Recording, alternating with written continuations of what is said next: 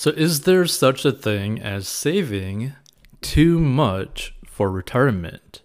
So, I, a 23 male, have been a nurse for about a year and a half, and I have no debt, $18,000 in savings, 2K in my checking, and about $30,000 in investments, mostly Roth and 401k.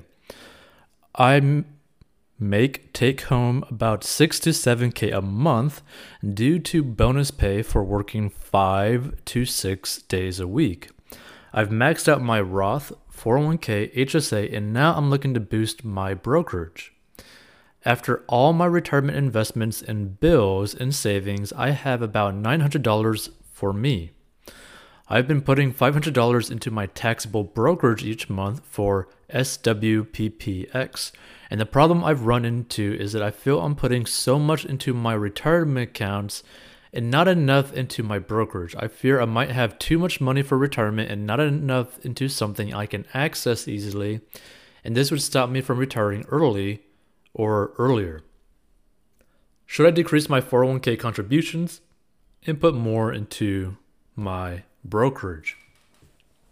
Well, here's the thing no. One, there's not really such a thing as saving too much for retirement. Like, that doesn't really actually exist, right? Because there's basically a process that you need to follow along with when it comes down to just personal finance in general right? And if you want to learn that like very simple process of like mastering your money, go to 40inbox.com. But the main thing to really understand is that you should always focus more so on investing in things that are going to help you pay less taxes. Always, right? And regardless of who's in power, left or right, in terms of like the White House, it doesn't really matter, right? You need to focus on investing your money in a way to have the government have less and less influence on your money because they're going to be trying to tax you non-stop, right?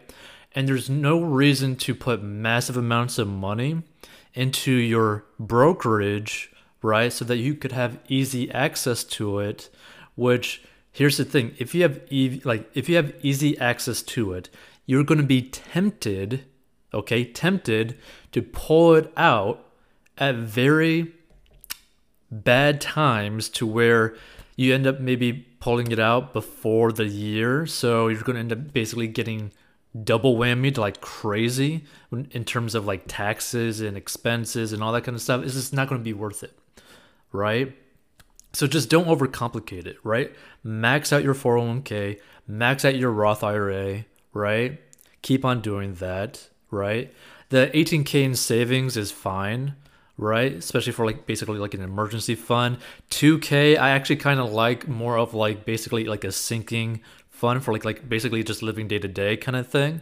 That's always nice to have to where you just don't really fluctuate too much, right? Like basically, I like the 2K in checking, and many people might like differ on this, but personally, I like this person who's a nurse who has the 2K in checking because basically they can pretty much just go day to day, work hard as a nurse, and not really care too much about their day to day expenses because it's going to be pretty much the same, especially if you're a nurse working basically non-stop hours like crazy and you're going to be making a lot of money. Now, I also love that they have zero debt, right? They have no debt. And another thing to really understand too, right? Having like $500 in their taxable brokerage is still going to end up, like, if invested properly, will still end up basically making them a millionaire even after taxes just from the compounding interest based off good investments, right? So if they're basically able to like average, I believe, like between like seven to twelve percent annually based off their investments for basically the next couple decades, if they just keep doing that consistently, because that's the main thing, consistently, they're going to still have over a million dollars after taxes within their brokerage account because by that time, right, the capital tax rate is going to be very low, right? Now, of course, that depends on like the exact time that they end up pulling it out, but I don't see anything wrong with what this person's doing right now, right? And I would definitely not want this person to decrease their 401k contributions just so that they could put more into their brokerage so that they could potentially have more access to it. I, I don't really like that idea. That being said, you know, you could always just end up getting another job if you want more money into your brokerage, right? Or not really another job, right? But maybe instead of working five to six days a week, maybe work that seventh day with very low hours just so that you could fund your retirement account a little bit more. And the thing is, I'm surprised that they're actually only making between six to seven thousand take home as a nurse working five to six days a week, right? Because nurses can make disgusting amounts of money by simply just working overtime. Like, there are some nurses, right, out there that are bringing take home after taxes over 200K a year, right? Now, those are more so like the travel nurses.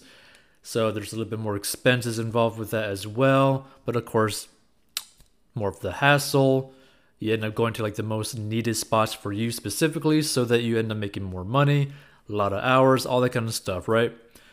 But as a nurse, the only limiting factor in terms of like growing your net worth is just how much do you actually want to work.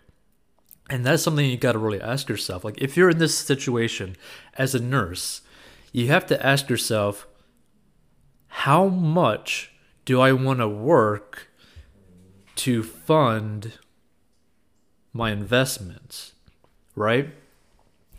Now, not only that, you could also structure your life in a way where your expenses are extremely low, right? So that the $18,000 I'm assuming is like basically your emergency savings can maybe get down to maybe like 5 if you get your expenses extremely low, right? So that you could just funnel pretty much everything you can straight into your brokerage account if that's what you want to do. Because again, the cool thing about being a nurse is that you can make basically as much money as you want to make as long as you're willing to put in the time, right? Now, of course, with the whole like, you know, vaccine mandate and all that kind of stuff, that's going to be kind of iffy nowadays, depending on like your situation and your company situation. But just speaking in general, as a nurse, the only, and I mean the only limiting factor in terms of how much money can you put into your retirement, into your investments, is just your work ethic. That's really all it comes down to, right? So you could, in a sense, just work super hard for like basically two months straight, working basically seven days a week for two months straight, funnel all that extra cash straight into your brokerage after maxing all your retirement, just so that you could like heavy load it for the compounding interest later on. Because the more you invest the earliest, the like the effects of that is going to be way more valuable than investing later on, right? Like five grand today is going to be a lot better than like 50 grand 10 years from now, right?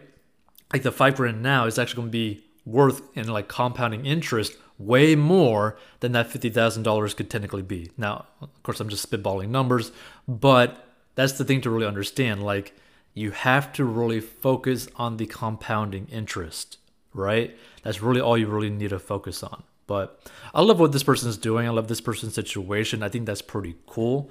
Feel free to give your thoughts. And if you want to submit your own personal finance questions or stories, go to 40inbox.com and you could just contact us with your personal finance question or story. And if you want to learn how to get out of debt, go to 40inbox.com.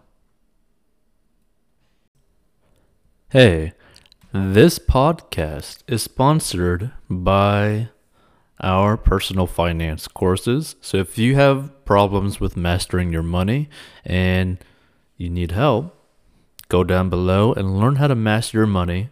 And this is a plan that anyone of any income level can follow. It is simple and easy to follow for any income level and any situation and is very straight to the point. And if you want to learn how to make money online, go down below as well. And we'll see you in future episodes.